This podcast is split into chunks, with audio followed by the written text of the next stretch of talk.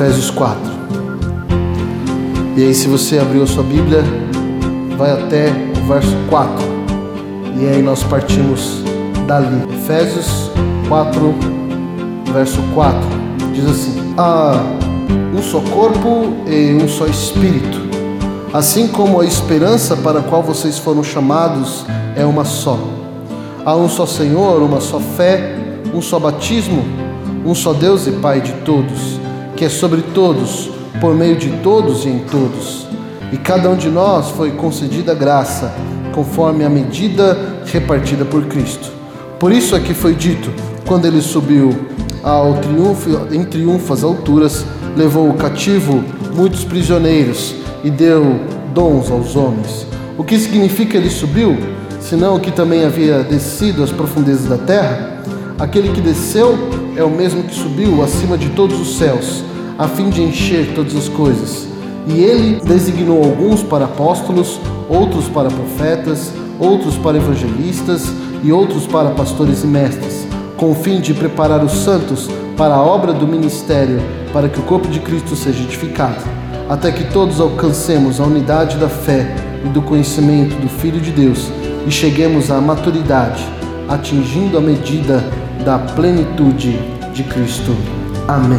Ó Pai, nós agradecemos Tua palavra, que esta palavra, Senhor, seja graça, seja refrigério, que esta palavra, Senhor, seja incentivo, que esta palavra, Senhor, nos impulsione para viver muito mais em Tua presença. Que o Senhor agora nos encha de esperança, nos encha de sabedoria, nos encha, Senhor, para entendermos a Tua palavra. É isso que nós te pedimos em nome de Jesus. Amém. Para que serve a Bíblia? Eu acho que essa é uma pergunta válida, porque nós temos várias interpretações do porquê que serve a Bíblia. Então, muitos usam a Bíblia como proteção. Então, esses dias, faz tempo que eu não via isso, mas esses dias eu estava caminhando e vi no carro ali do para-brisa uma Bíblia aberta no Salmo 91, se eu não me engano. Então, eu espero que o dono desse carro estava lendo o Salmo 91 e deixou ali a Bíblia aberta. Mas normalmente, as pessoas que fazem isso, elas querem, de alguma forma acham, né? De alguma forma acreditam que a Bíblia no Salmo 91 ela vai proteger o carro, ou vai proteger a casa, ou vai proteger o estabelecimento, de alguma forma, como se houvesse algum poder mágico na Bíblia. Outros acreditam que a Bíblia é um livro de história. Então, eles leem a Bíblia, eles gostam da história, eles se identificam de alguma forma com elas, né? Mas não colocam em prática ou não vivenciam aquilo que a Bíblia expressa, aquilo que a Bíblia diz, aquilo que a Bíblia nos orienta. Então, nós temos várias interpretações e vários usos para a Bíblia, e dependendo da nossa experiência de fé, dependendo daquilo que a gente crê, dependendo de como nós fomos criados, nós vemos a Bíblia, olhamos a Bíblia,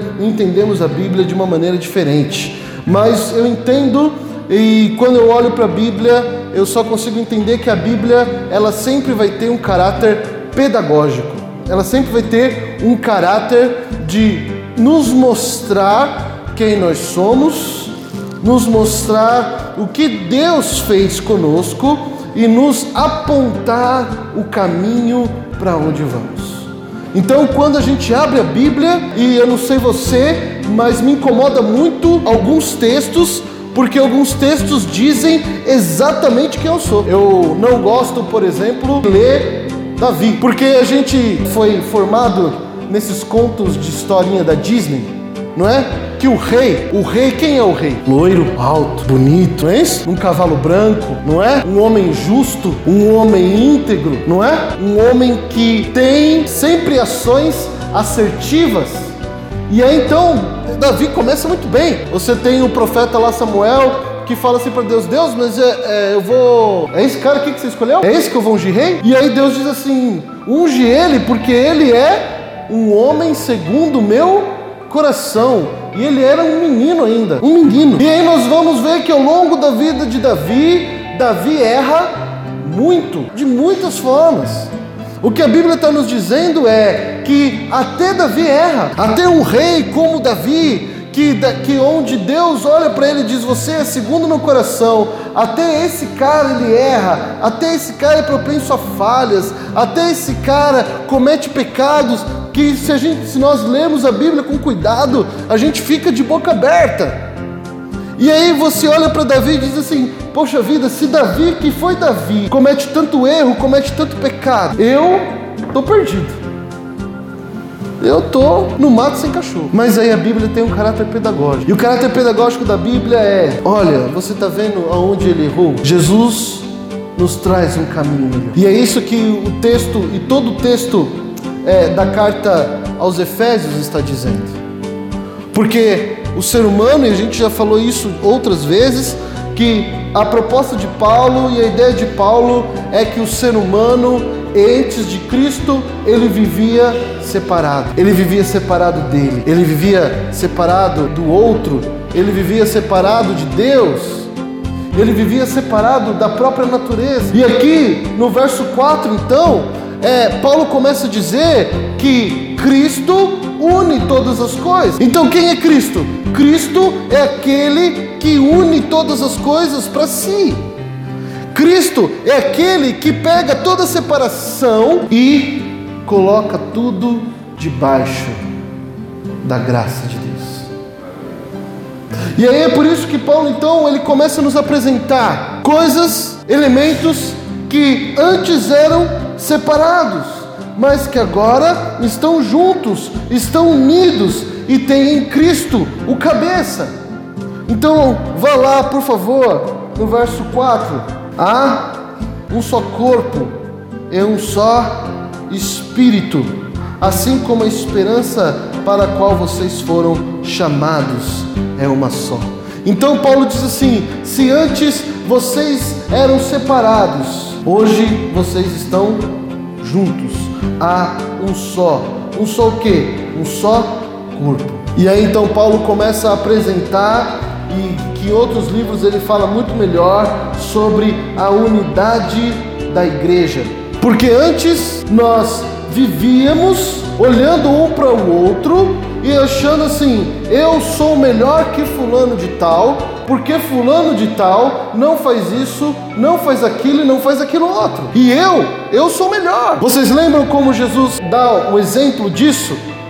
Falando sobre a oração do publicano e a oração do fariseu. A oração do fariseu é olhar para o publicano e dizer, ainda bem que eu não sou como ele. Essa é a oração do fariseu. O fariseu tem textos judaicos que falam isso, relatam isso, que uma das primeiras coisas que o fariseu orava era dizer assim, Senhor, ainda bem que não me fizeste mulher. O fariseu começava orando assim, como se a mulher fosse mais frágil ou inferior que a masculinidade. E aí Paulo olha e diz assim, não somos mais assim. Você não é mais reconhecido na igreja pelas suas características físicas. Você não é mais reconhecido na igreja pela cor da sua pele. Você não é mais reconhecido na igreja pela quantidade de dinheiro que você tem no banco, por quanto você pagou no seu tênis ou sapato. Você é reconhecido na igreja como aquele que é importante para o corpo. Porque no corpo tudo funciona e tudo está no seu devido lugar. A gente nunca lembra que a gente tem o dedo mindinho do pé. Ou você lembrou hoje que você tinha o dedo mindinho do pé? Você só lembra uma única vez que você tem o dedo mindinho do pé. Quando você topa com o seu dedo mindinho do pé na quina de alguma coisa.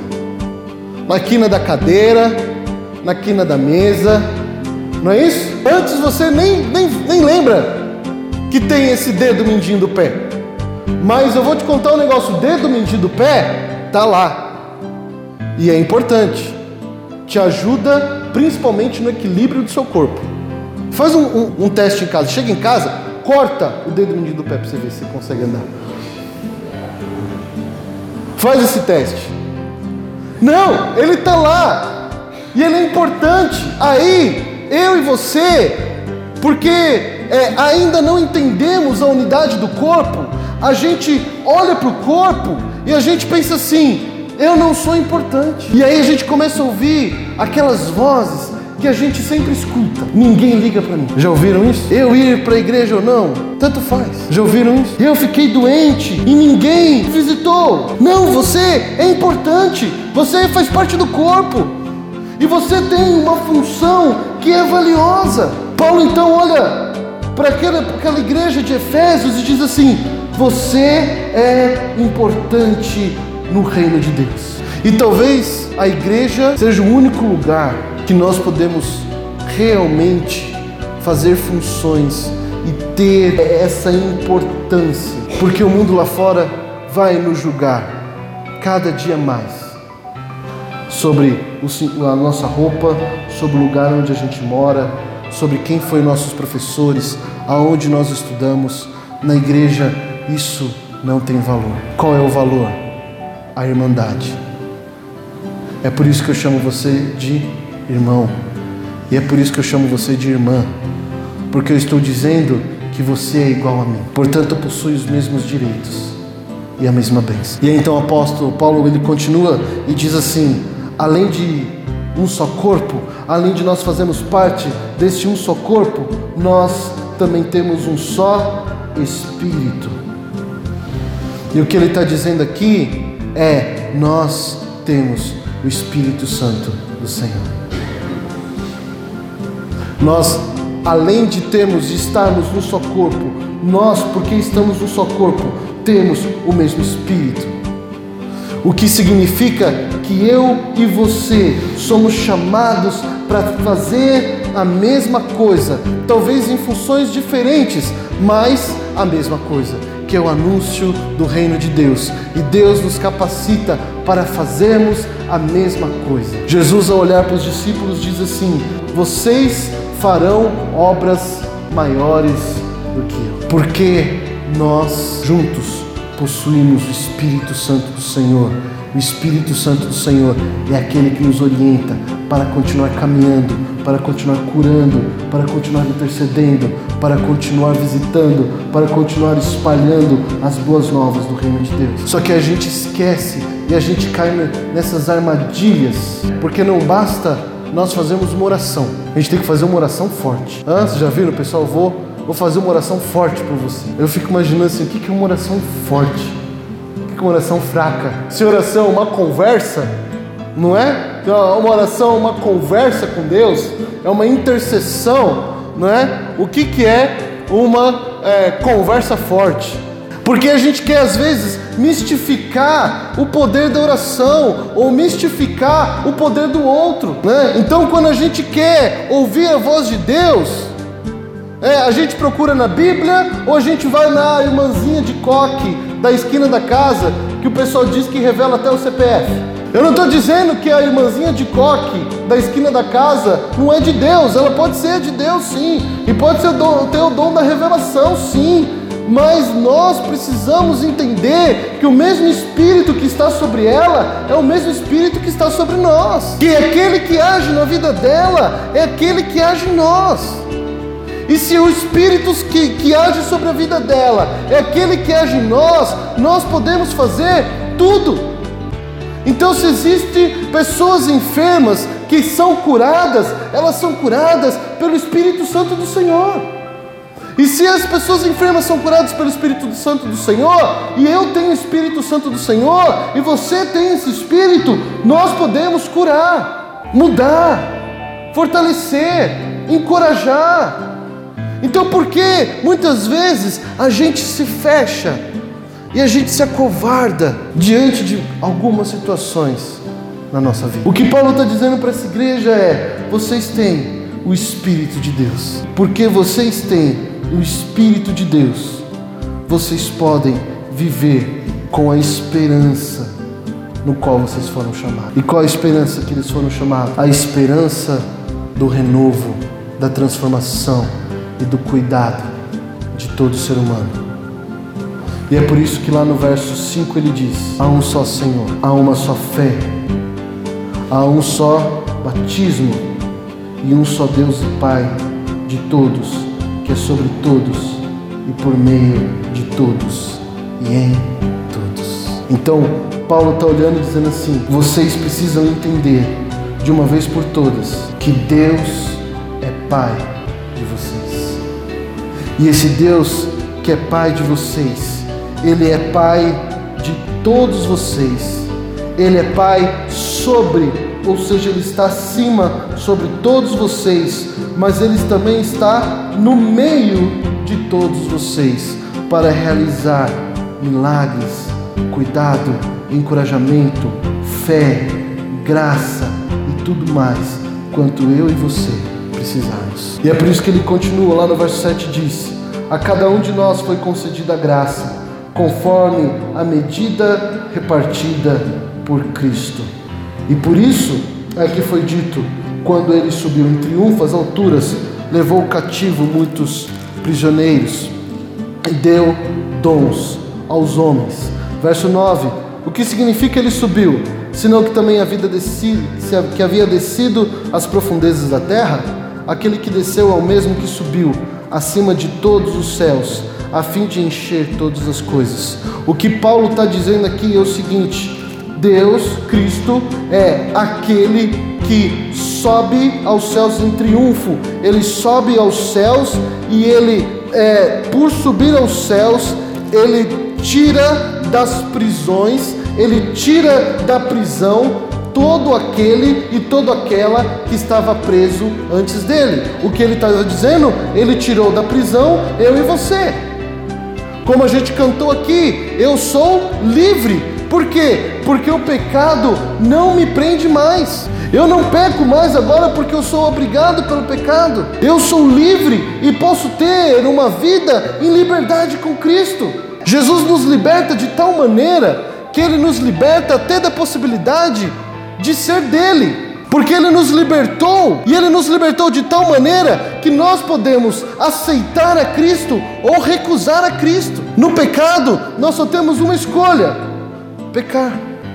É por isso que a Bíblia chama a gente de escravo do pecado. Não existe escolha a não ser pecar. Mas quando Cristo nos liberta e nos tira dos grilhões, Ele nos liberta e diz assim: eu te libertei, e agora você tem uma escolha. Você pode me seguir ou você pode me rejeitar. Qual é a sua escolha?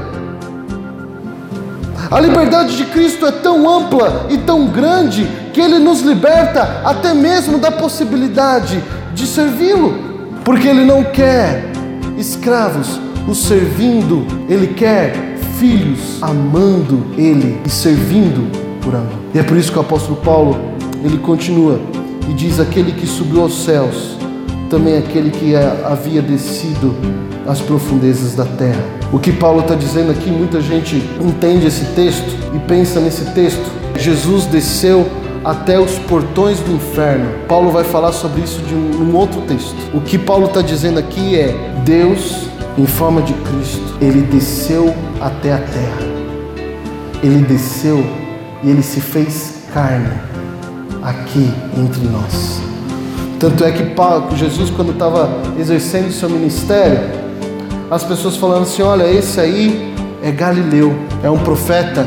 E aí as pessoas perguntavam assim: mas pode vir alguma coisa boa da Galileia? Pode vir alguma coisa boa de Nazaré? Eles olhavam para ele e julgavam o seu lugar de pertença, de nascença. O que Paulo está dizendo é: Jesus foi tão humilde que Ele escolheu um lugar aonde ninguém dava nada. Deus escolheu um lugar aonde as pessoas olhavam e falavam assim: isso aí, esse lugar não vai dar em nada. E além dele descer num lugar que não vai dar em nada, ele ainda nasceu numa manjedoura, que era o pior lugar para se colocar um recém-nascido. Agora olha só por que Deus faz isso? Deus faz isso para mostrar para mim e para você que não importa o lugar onde a gente nasça, ou não importa o lugar onde nós estamos, Deus é aquele que pode nos colocar nos maiores lugares se Ele quiser. Quem era Abraão? Ninguém. Abraão não era ninguém. Estava lá na terra de Ur, com 90 anos, adorando falsos deuses, e um dia Deus olha para ele e fala assim: Abraão, sai da tua terra e da tua parentela e vai para o lugar em que eu te mostrarei. E Abraão não era ninguém, mas por obediência Abraão foi, e Deus transformou ele em pai de nações. Quem era José? José fica 20 anos preso. 20 anos preso. E quando José sai da prisão, ele sai direto para governar o Egito. Direto. Quem era Davi? Davi era tão esquecido que o pai chamou todos os filhos e esqueceu de Davi. Samuel teve que olhar para o pai e falar assim: não tem mais ninguém? Você não tem mais nenhum filho? Aí o pai: ah, é, tem um menino lá que está lá cuidando de ovelha.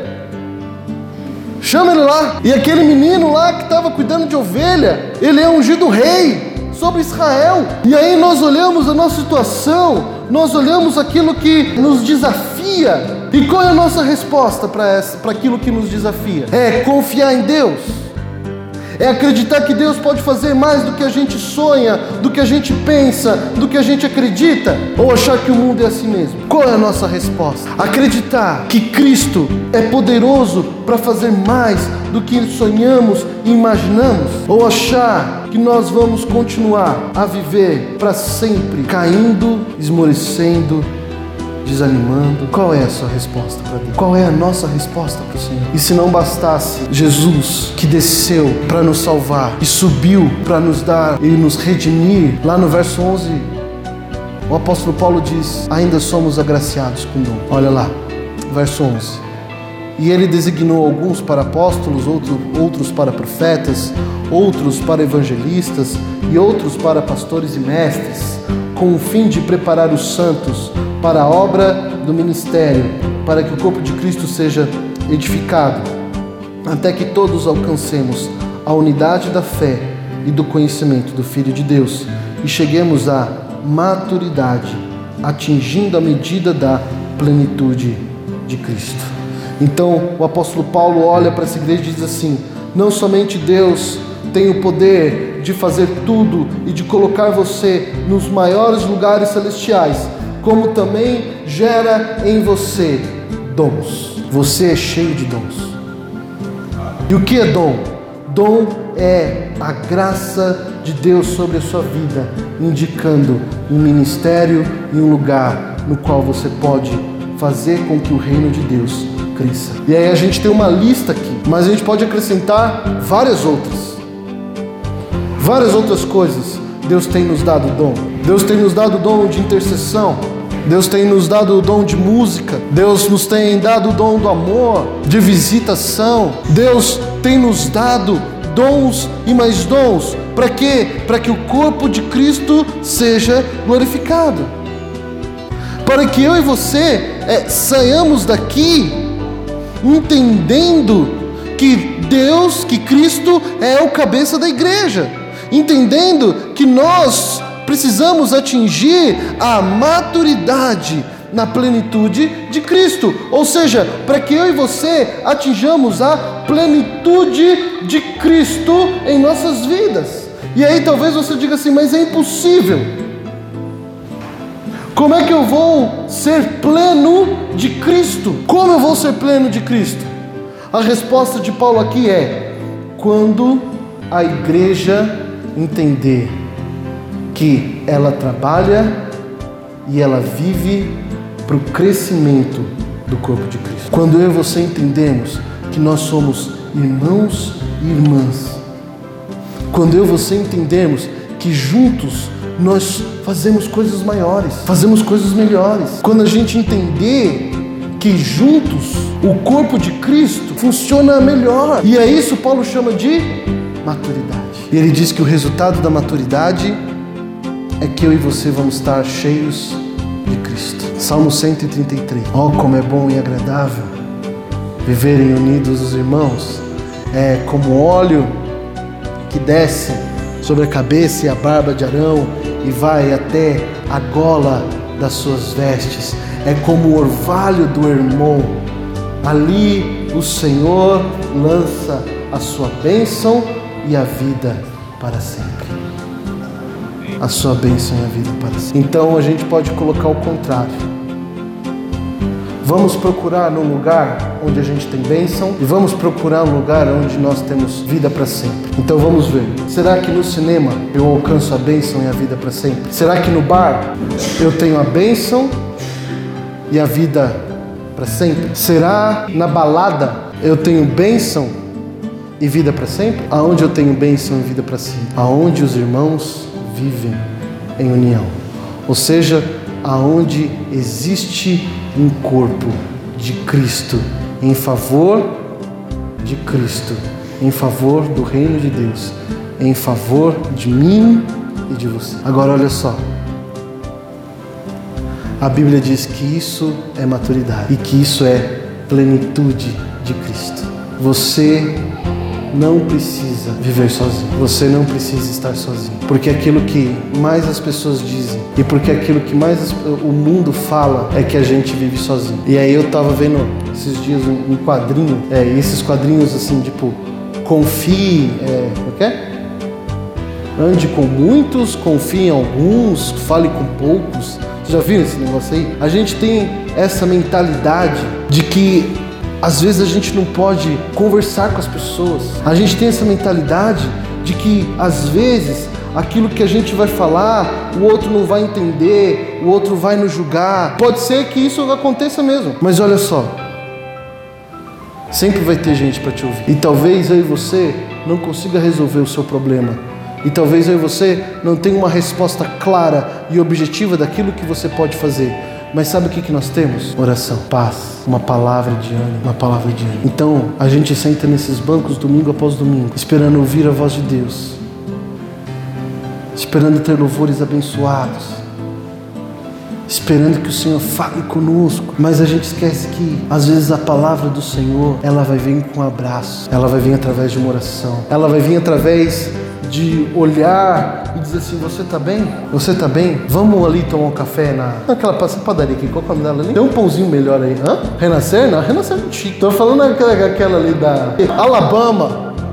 Esse. Vamos ali na Alabama tomar um café. Agora, se você quiser pagar um café da Renascer, você pode também, viu?